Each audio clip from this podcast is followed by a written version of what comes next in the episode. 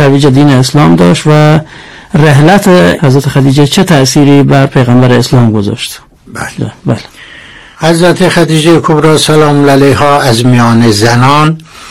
اولین زنی بوده که اسلام را پذیرو و به پیغمبر اسلام ایمان آورد و انبال و دارایش را در اختیار رسول خدا گذاشت. و اینکه گفته میشه اموال حضرت خدیجه سلام علیها در راه پیشرفت اسلام مصرف شد. دقیقا این زمانی مصرف شد که بنی هاشم در شعب ابی طالب در محاصره اقتصادی قرار گرفتن. چون بنی هاشم به رهبری حضرت ابو طالب اعلام حمایت از رسول خدا کردند. یعنی ابو طالب این کار را کرد تمام بنی هاشم را بسیج کرد در مقابل تهدید قریش و مشرکان مکه و فرمود که این برادرزاده منه تا من زنده هستم شما نمی‌تونید آسیبی به این برسونید و کل بنی هاشم را بسیج کرد و همه ازش اطاعت کردند حتی کسانی که تو اون زمان مسلمان نبودند جز ابو لحب.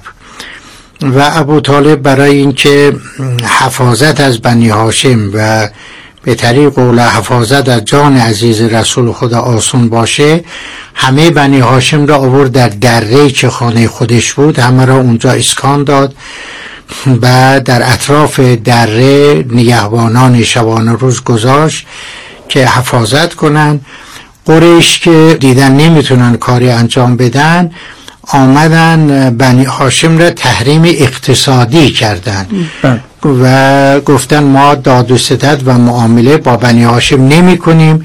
تا دست از حمایت محمد صلی الله علیه بردارن او را تسلیم کنه یا حداقل دست از حمایت او بردارن.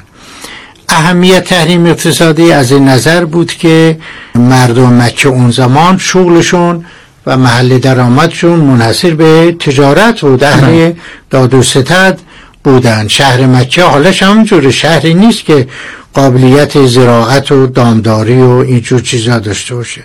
فقط صرفا از طریق داد و ستد و معامله و خرید و فروش زندگی می‌کردن و خرید و فروش عمده دست قریش بود. وارد کننده و صادر کننده قریش بودن و اجناس و کالا هم وارداتی بود. زمستان ها می رفتن یمن کاروان تجارتی قریش و تابستان ها می رفتن به شام و اجناس این دو منطقه را می آوردن چه میکن معناش این بود که وقتی قریش حاضر نشد با کسی کسان معامله کنن یعنی اینا از زندگی ساقط میشن از هستی ساقط میشن.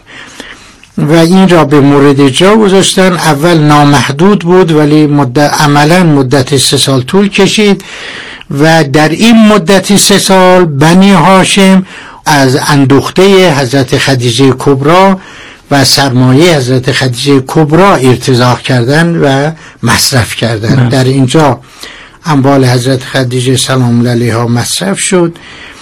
و اما نقش حضرت خدیجه کبرا سلام علیها این بود که حضرت خدیجه برای رسول خدا که از همون آغاز بیستش مسلمان شد و ایمان آورد تنها یک همسر نبود بلکه یک همسنگر بود.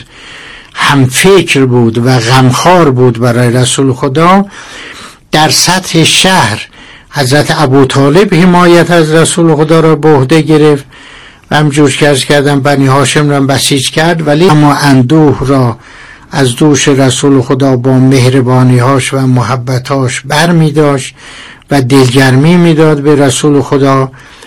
به این دلیل بود که بعد از شکستن محاصره اقتصادی در سال دهم بیست که حضرت خدیجه کبرا سلام الله با حضرت ابو طالب به فاصله کمی از هم از دنیا رفتن اون سال برای مسلمان ها آمول حزن تلقی شد. یعنی سال سوک و غم و اندوه. سال ده بیست ده بیست رسول خدا در به فاصله کمی در یک سال دو حامی و بزرگ و پشتیبان را یکی زن و یکی مرد از دست داد. بله.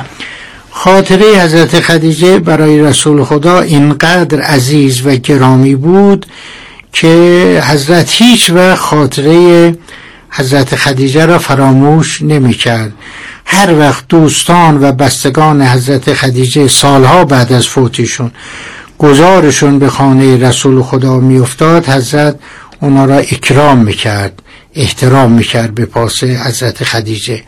اگر قربانی زب می‌کرد سهمی برای اونها می‌داد. می‌دونیم که رسول ها بعدها با زنان دیگری ازدواج کرد.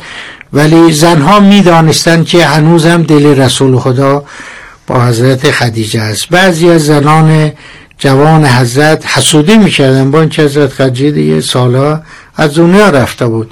همون وقت هم زن بزرگی بله بله بله. حسودی می‌کردن اون وقت یه روز یکی از اینا گفت یا رسول الله چقدر خدیجه خدیجه؟ چون هر وقت صحبت خدیجه نام خدیجه به میان می آمد حضرت تجلیل می‌کرد با احترام و تکریم. از حضرت خدیجه یاد می‌کرد.